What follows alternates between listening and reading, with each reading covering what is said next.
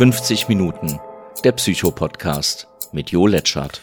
Und ein herzliches Willkommen wieder zu diesem Podcast 55 Minuten Beyond Freud. Das sind immerhin fünf Minuten mehr als einem Patienten zustehen, wenn er eine klassische Psychoanalyse macht. Oder 50 Minuten ist ja generell so das Format, in dem eine Psychotherapie oder ein Gespräch stattfinden soll. So, äh, wir machen wahrscheinlich keine 55 Minuten, wir machen oder ich mache mehrmals 20 Minuten oder 15 Minuten. Das ist immer so eine ganz schöne Podcast-Zeit. Und ich beziehe mich auf den da vor produzierten Podcast, der sich generell mit der Frage des Unterbewussten beschäftigt oder generell mit der Frage, warum tun wir eigentlich manchmal Dinge oder relativ häufig sogar Dinge, von denen wir dann danach sagen, du, ich stand wie neben mir, ich dachte, warum tust du das, warum schreist du den denn jetzt an? Oder warum, ja, machst du irgendetwas, was du eigentlich nicht machen willst, warum gehst du nicht einfach hin, warum traust du dich nicht, dieses zu tun? Also kurzum, wenn es darum geht, dass wir etwas machen wollen und wir machen aber was ganz anderes oder machen gar nichts. Also sprich, wir sind auf der einen Seite auf dem Gas mit dem Fuß und auf der anderen Seite sind wir auf der Bremse. Und die Bremse ist oft stärker als das Gas. Und wenn man das mit einem Auto macht, beispielsweise mit einem Automatik, da passiert man das, passiert das ja manchmal, dass man kuppeln will, weil man denkt, man ist noch im Schaltauto und dann ist man auf dem Gas und auf der Bremse gleichzeitig. Das ist die beste Möglichkeit, einen Motor kaputt zu machen, logischerweise, weil wenn ein Motor ähm, andreht gegen aber etwas, was er nicht andrehen kann, weil es eben gebremst wird, dann geht der Motor irgendwann kaputt und wir brauchen ein neues Auto. Wenn wir das machen, gehen wir vielleicht auch irgendwann kaputt, ich weiß es nicht, oder werden depressiv oder ähm, entwickeln andere Besonderheiten, die uns nicht gut tun, was uns ja an sich eh schon nicht gut tut, ähm, nämlich auf Gas und Bremse gleichzeitig zu stehen. Genau, und das war das Thema des letzten Podcasts. Das will ich weiter aufgreifen in diesem und auch in den folgenden Podcasts. Also ein herzliches Willkommen dazu. Mein Name ist Jo Letschart.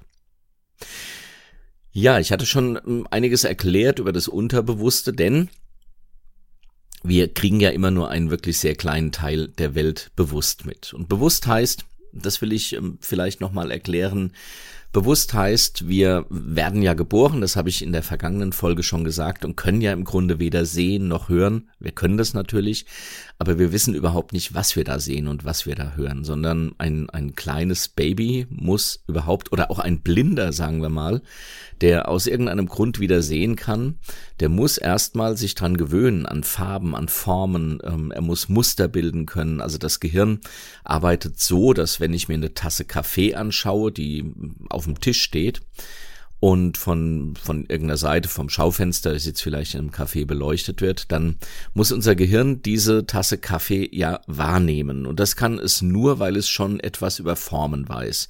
Es weiß etwas über Ellipsen, denn so sieht eine Tasse aus in der Perspektive. Es weiß etwas über Schatten. Es weiß etwas über Licht. Es weiß etwas über Farbe. Und in unserem Gehirn passiert dann Folgendes. Es tun sich Gehirnzellen zusammen, ich musste gerade selbst kurz überlegen, und bilden sogenannte Ensembles, indem sie gleichzeitig und gleich feuern. Und dann gibt es ein Ensemble, das kümmert sich nur um das Oval der Öffnung der Tasse. Es gibt ein Ensemble, das kümmert sich nur um den Schatten. Es gibt ein Ensemble, das kümmert sich nur um den braunen Kaffee.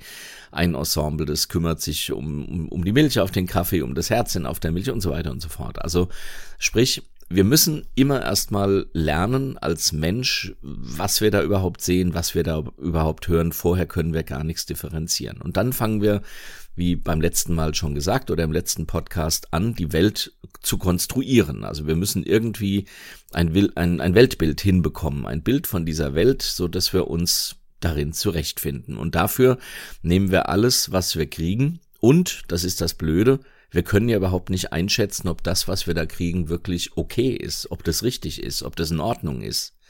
Und das gilt natürlich nicht nur für Formen, Farben, Töne, Gerüche, Geschmäcker und so weiter, das gilt vor allem auch für Handlungen, für Verhalten.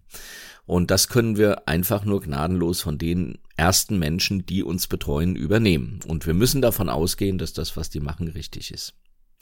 Und dann haben wir also ein Bild von der Welt. Und dann passiert Folgendes, wenn wir im späteren Leben, also wenn wir dann so ein bisschen selbstständiger werden und im Erwachsenenleben sowieso, wenn wir in die Welt schauen, dann können wir nicht alles sehen. Das ist zu viel, sondern wir schauen, was hat für uns Bedeutung.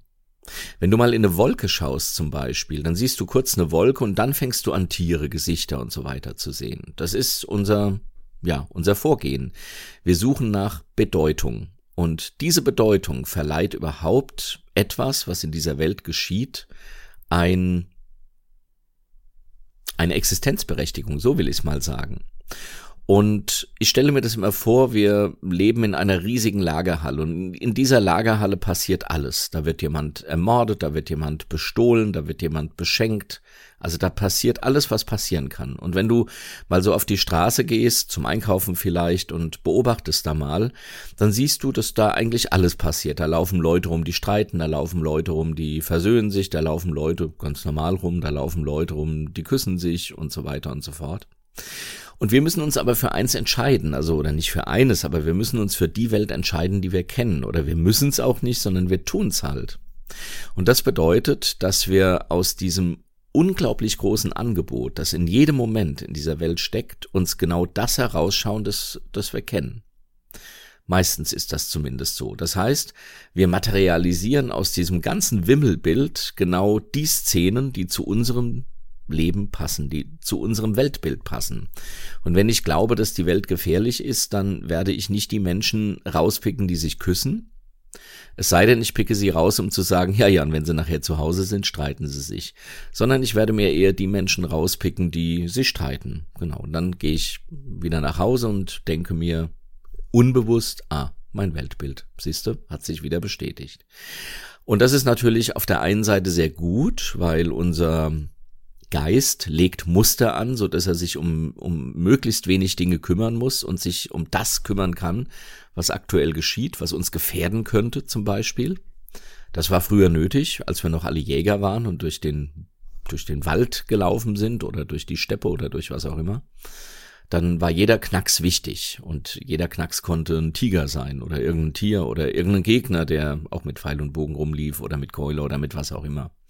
Wobei ich habe mir sagen lassen, die Neandertaler hatten gar keine Keulen. Aber naja, Fred Feuerstein hatte einer, wird's schon stimmen. genau, so ist das. Äh, das. Wir haben das auf jeden Fall gebraucht, dass wir uns den Kopf frei halten für das Hier und Jetzt. Das hat nicht so ganz geklappt. Das heißt, wir haben natürlich den Kopf frei, äh, insofern, als dass wir vieles automatisiert haben oder vieles ins Unterbewusste geschoben haben eine Entscheidung, die wir mal getroffen haben, die Welt ist schlecht, die wird ins Unterbewusstsein geschoben, dann müssen wir nicht immer wieder drüber nachdenken, ob die Welt schlecht ist. Die Entscheidung, keiner liebt mich, die habe ich ins Unterbewusste geschoben, denn dann muss ich mir keine Gedanken mehr machen, ob mich jemand liebt. Ich hab's einmal entschieden, ich hab's, äh, hab's irgendwie kennengelernt, dass es so ist. Also gebe ich das ins Unterbewusste und ich kann mich eher um den Zustand kümmern, als mich immer wieder darum, ihn zu verändern. Denn das braucht Energie und es braucht Zeit und es braucht Ressourcen. Und die brauchte man zumindest früher, um im Dschungel, im, auf der Steppe, wo auch immer zu überleben. Heute brauchen wir das eigentlich nicht mehr. Aber unser Gehirn hat sich eben nicht geändert. Aber was sich geändert hat, ist, dass wir reflektieren können, dass wir uns äh, darüber Gedanken machen, so wie du jetzt diesen Podcast hörst und ich dir etwas darüber erzähle. Das heißt, in unserem Un Unterbewussten, in unserem Unbewussten lagern ganz, ganz viele frühere Entscheidungen. Und diese Entscheidungen werden erstmal nicht hinterfragt, weil sie da eben liegen, sie wurden mal entschieden und basta. Das ist das, was man Wahrnehmung nennt, aber diese Wahrnehmung ist natürlich immer verzerrt, sie ist immer auf mich gemünzt. Kein Mensch hat die gleiche Wahrnehmung wie der andere Mensch. Und die Frage ist ja, wie, wie kommen wir da eigentlich raus? Also sprich, wie kann das sein, dass wir unser Leben vermasseln, weil wir irgendwann als kleines Kind vielleicht mal festgestellt haben, ähm, dass die Welt so und so läuft, Klammer auf, nicht zu unseren Gunsten, Klammer zu. Wir heute aber eine ganz andere Realität haben und vor allem können wir es heute selbst entscheiden.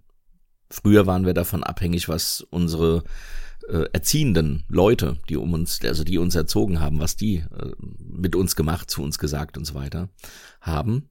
Heute können wir das selbst machen, aber im Unbewussten sind eben diese Sachen alle schon abgelegt. Und die Frage ist, wie kommt man daran? Bevor ich diese Frage in einem nächsten Podcast erörtere, denn das ist ja wirklich eine gute Frage. Wie kann ich mit meinem Unbewussten eigentlich oder mit meinem Unterbewusstsein eigentlich kommunizieren? ähm, möchte ich in dieser Folge nochmal kurz ein paar Konstrukte vorstellen, wie die Welt sich das ja so so vorstellt mit dem Unterbewussten. Sigmund Freud war sicherlich nicht der, der das Unterbewusste erfunden hat, aber er war derjenige, der es auf jeden Fall in die Welt gebracht hat, und zwar so, dass es viel mehr Menschen als vorher ernst genommen haben, beziehungsweise es zumindest kennengelernt haben. Sigmund Freud war jetzt nicht so der ganz, ganz, ganz erfolgreiche ähm, Arzt, war er ja ursprünglich, hat auch über irgendwelche Tiere geforscht. Also wie das eben ist als Mediziner, muss man ja irgendeine Doktorarbeit schreiben. Und er hat dann relativ schnell durch seinen Mentor Breuer, ähm, ich kürze das ab und mache das jetzt ein bisschen einfacher, aber zur Redekur gefunden. Also er war, äh, war dann irgendwann Feuer und Flamme für die Psychotherapie und hat sich dann eben sein Weltbild gebaut, wie er das so sieht. Und in seinem Weltbild gibt's die Psychodynamik und Dynamik heißt, weil es dynamisch ist. Wer hätte gedacht? Und da gibt es einmal das Es, es gibt das Über-Ich und es gibt das Ich. Und das Es beinhaltet alle Triebe, also das Kindliche, das Kind will, es macht. Es hat einen Impuls und es tut's. Der Erwachsene lernt irgendwann einen Impuls zu haben, ihn zu unterdrücken, erstmal nachzugucken und wenn das nicht okay ist, ihn weiter zu unterdrücken und stattdessen irgendwie auszuweichen. Und das ist die Dynamik. Wobei das Es und das Über-Ich nicht irgendwie getrennt in dem Sinne sind, als dass das Über-Ich in einer anderen Dimension oder in einer anderen Ebene ist, sondern das Über-Ich ist natürlich auch im Unterbewusstsein. Das Über-Ich ist einfach nur laut Freud die Instanz, die unsere Moral, ähm, die gesellschaftlichen Regeln beinhaltet.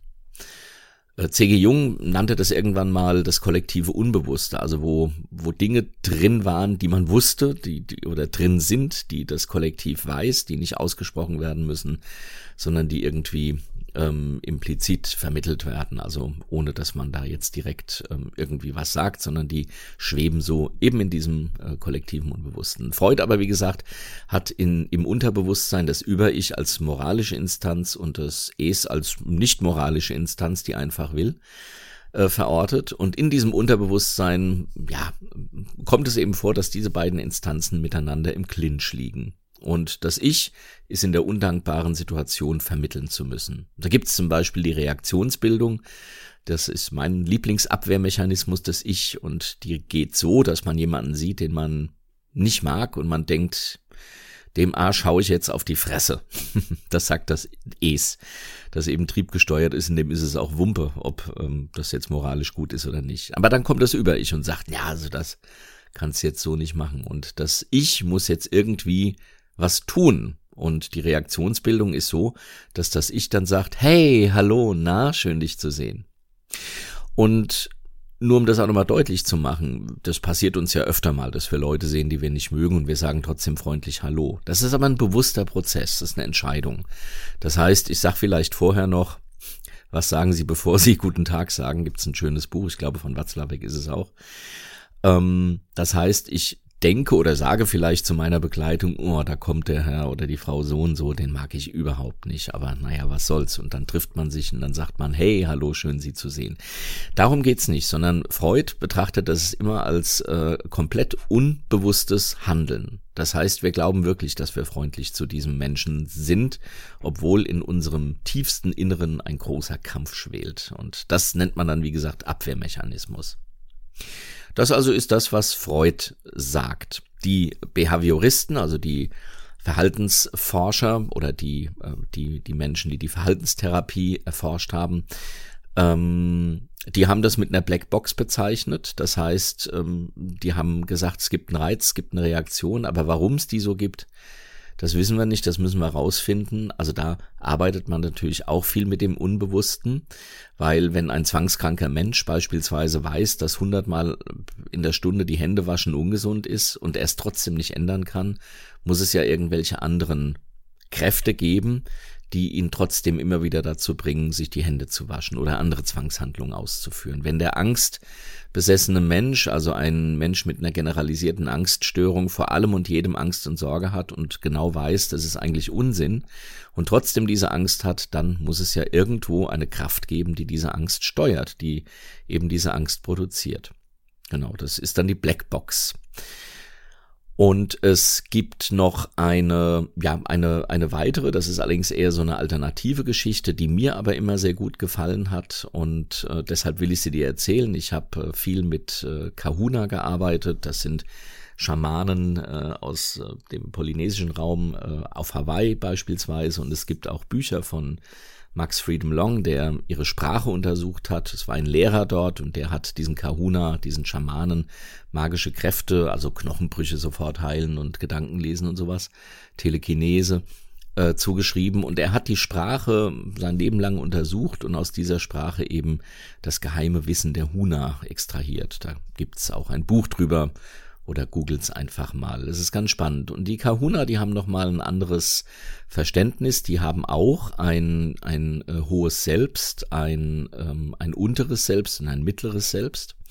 Dieses untere Selbst kann aber durchaus auch mit anderen unteren Selbsten kommunizieren und in diesem unteren Selbst sind vor allem so alle Bibliotheken äh, eben der Dinge, die wir gelernt haben, was ich vorhin über das Unterbewusstsein gesagt habe, gespeichert. Und das höhere Selbst ist allerdings tatsächlich etwas außerhalb des menschlichen Geistes verortet, denn es hat entsprechend Kontakt zum Göttlichen und das untere Selbst kann mit dem höheren Selbst durch uns, durch das mittlere Selbst, durch den bewussten Verstand kommunizieren kann sich mit anderen höheren Selbsten entsprechend zusammenschließen, kann aber auch in uns Heilung bewirken, wenn wir eben danach fragen und darum bitten. Also beten wäre da der Hintergrund.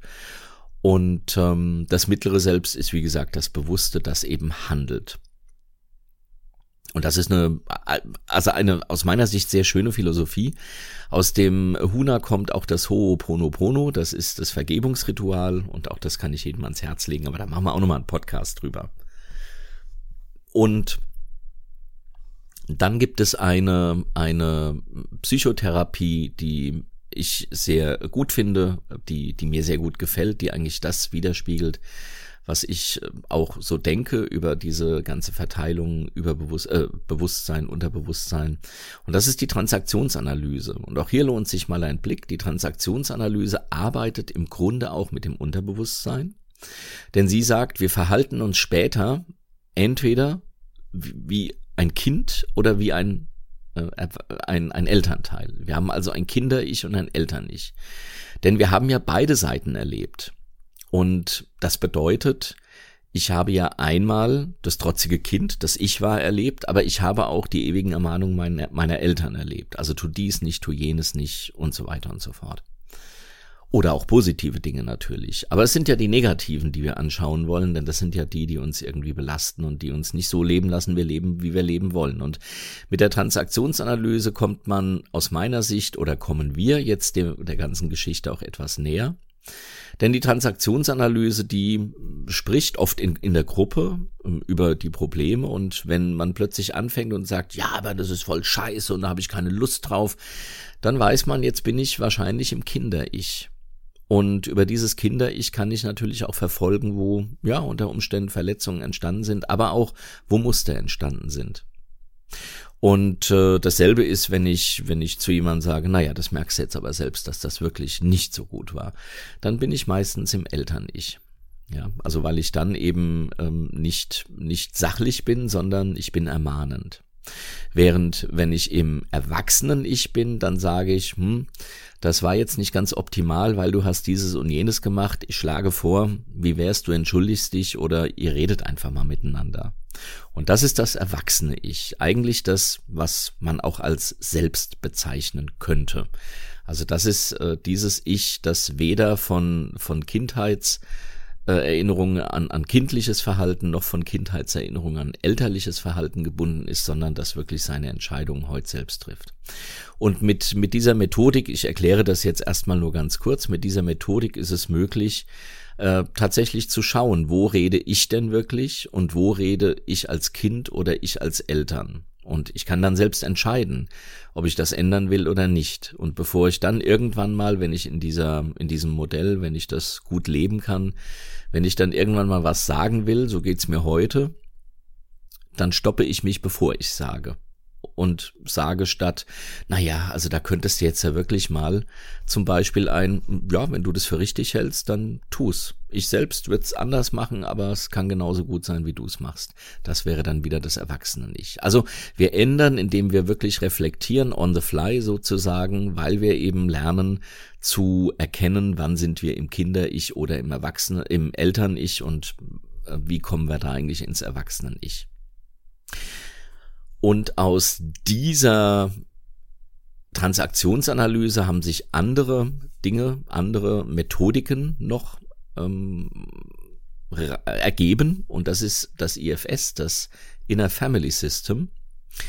Und das macht folgendes, dieses IFS, das sagt, all diese Abwehrmechanismen, die wir so haben, also, dass wir nicht so handeln, wie wir jetzt handeln würden, sondern wir tun was anderes. Wir verneinen etwas, wir ziehen uns zurück, wir werden aggressiv, wir werden wütend, wir werden traurig. Das ist erstmal ein, eine Instanz, die eine andere Instanz beschützen will.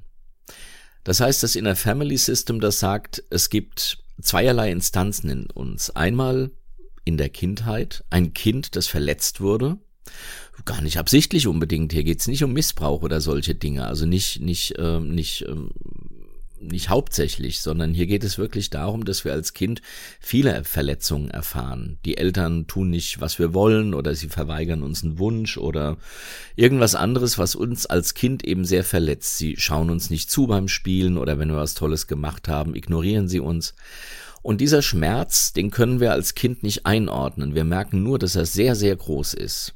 Und laut dem Modell der IFS, dieses Inner Family, dieses äh, Systems der inneren Familie, passiert nun Folgendes, um diesen Schmerz einfach nicht mehr spüren zu müssen, ähm, verhalten wir uns beispielsweise wütend oder wir schauspielern und bringen die Leute zum Lachen, um eben Aufmerksamkeit zu bekommen. Es ist vielleicht nicht die Aufmerksamkeit, die wir wollen, es ist nicht die Aufmerksamkeit für das, was wir wollen, aber es ist Aufmerksamkeit.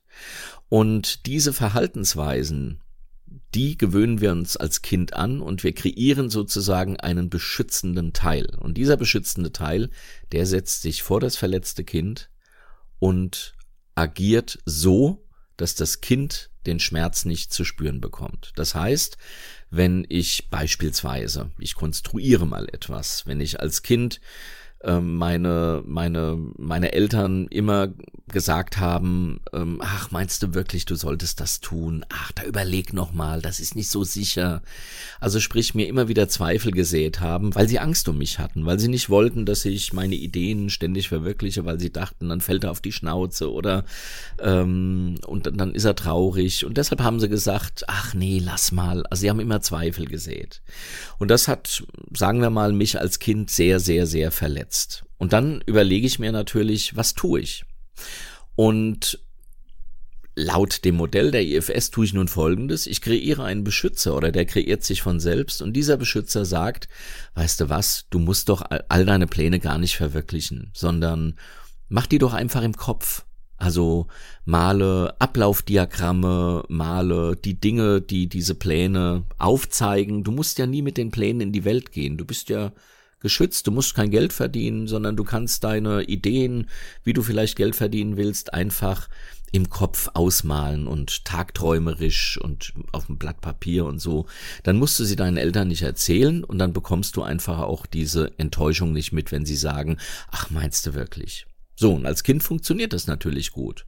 Ich sag nicht mehr, ich würde gern in, weiß ich nicht, ähm, in den Sportverein gehen, sondern ich mal mir einfach aus, wie schön es wäre, im Sportverein zu sein.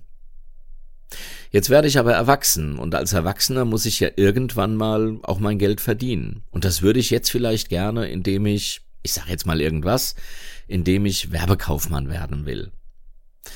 Aber ich weiß genau, das wollen meine Eltern nicht, sondern meine Eltern wollen, dass ich was Solides mache, also in die Bank gehe zum Beispiel. So, und dann wird sich mein Beschützer eben hinstellen und wird brav den Bankjob machen und wird halt in seinem Kopf sich immer ausmalen, wie schön es doch gewesen wäre, Werbekaufmann oder Kauffrau gewesen zu sein. So. Das ist jetzt, wie gesagt, ein bisschen konstruiert, ähm, aber es macht vielleicht deutlich. Das heißt, wir entwickeln Taktiken, wie wir Verletzungen vermeiden können. Und statt dann irgendwann zu sagen, jetzt bin ich eigentlich alt genug, dass ich diese Taktik nicht mehr brauche, weil ich kann jetzt selbst entscheiden, was ich mache, stattdessen wenden wir diese Taktik immer wieder an, weil sie eben im Unterbewussten so abgespeichert ist und wir danach nicht mehr fragen, sondern wir wissen, so verhalten wir uns. Ja, das soll es für heute eigentlich gewesen sein. Ich wollte dir zu meinem letzten Podcast hier nochmal ein paar Zusatzinformationen geben, bevor wir zum nächsten Schritt kommen. Und es geht immer um die Frage, wie können wir eigentlich, ja, unser Leben verändern? Wie können wir unser Denken verändern? Wie können wir unser Verhalten verändern?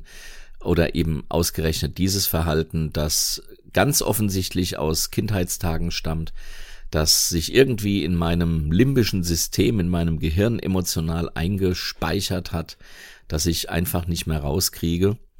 Und wie kann ich dieses Verhalten überwinden, um heute so zu leben, wie ich gerne leben möchte? Das ist kein Kurs in zehn Tagen, sondern ich will dich inspirieren. Und dazu brauchst du und dein Geist ein paar Informationen. Und das sind die Informationen, die ich dir dazu noch geben wollte. Das letzte Mal, wie gesagt, ging es prinzipiell um diesen äh, um diese ganze Geschichte. Ich habe mich heute in manchen Dingen sicherlich nochmal wiederholt. Ähm, aber mir war es nochmal wichtig, dir ein paar Konzepte zum Unterbewussten mit auf den Weg zu geben. Einfach auch um zu zeigen, das lässt sich nicht wegdiskutieren. Das Unterbewusste ist etwas, was eben existiert und was uns in vielen Fällen hilft, aber in manchen Fällen auch gar nicht hilft, sondern eher sogar schadet. Und um die Fälle geht's. In diesem Sinne freue ich mich auf den nächsten Podcast. Da werden wir den nächsten Schritt gehen. Und wenn du Fragen hast, jo.letschert.net. Wenn du wissen willst, was ich so mache, letschert.net, hppsycho.de oder pegasuszentrum.de, kannst mir gerne Mail schreiben. Und ansonsten hören wir uns dann beim nächsten Mal wieder. Bis dahin wünsche ich dir ein frohes Unbewusstes. Ciao, ciao.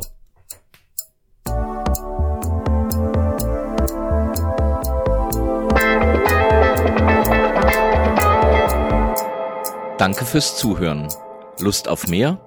Auf pegasuszentrum.de oder hppsycho.de.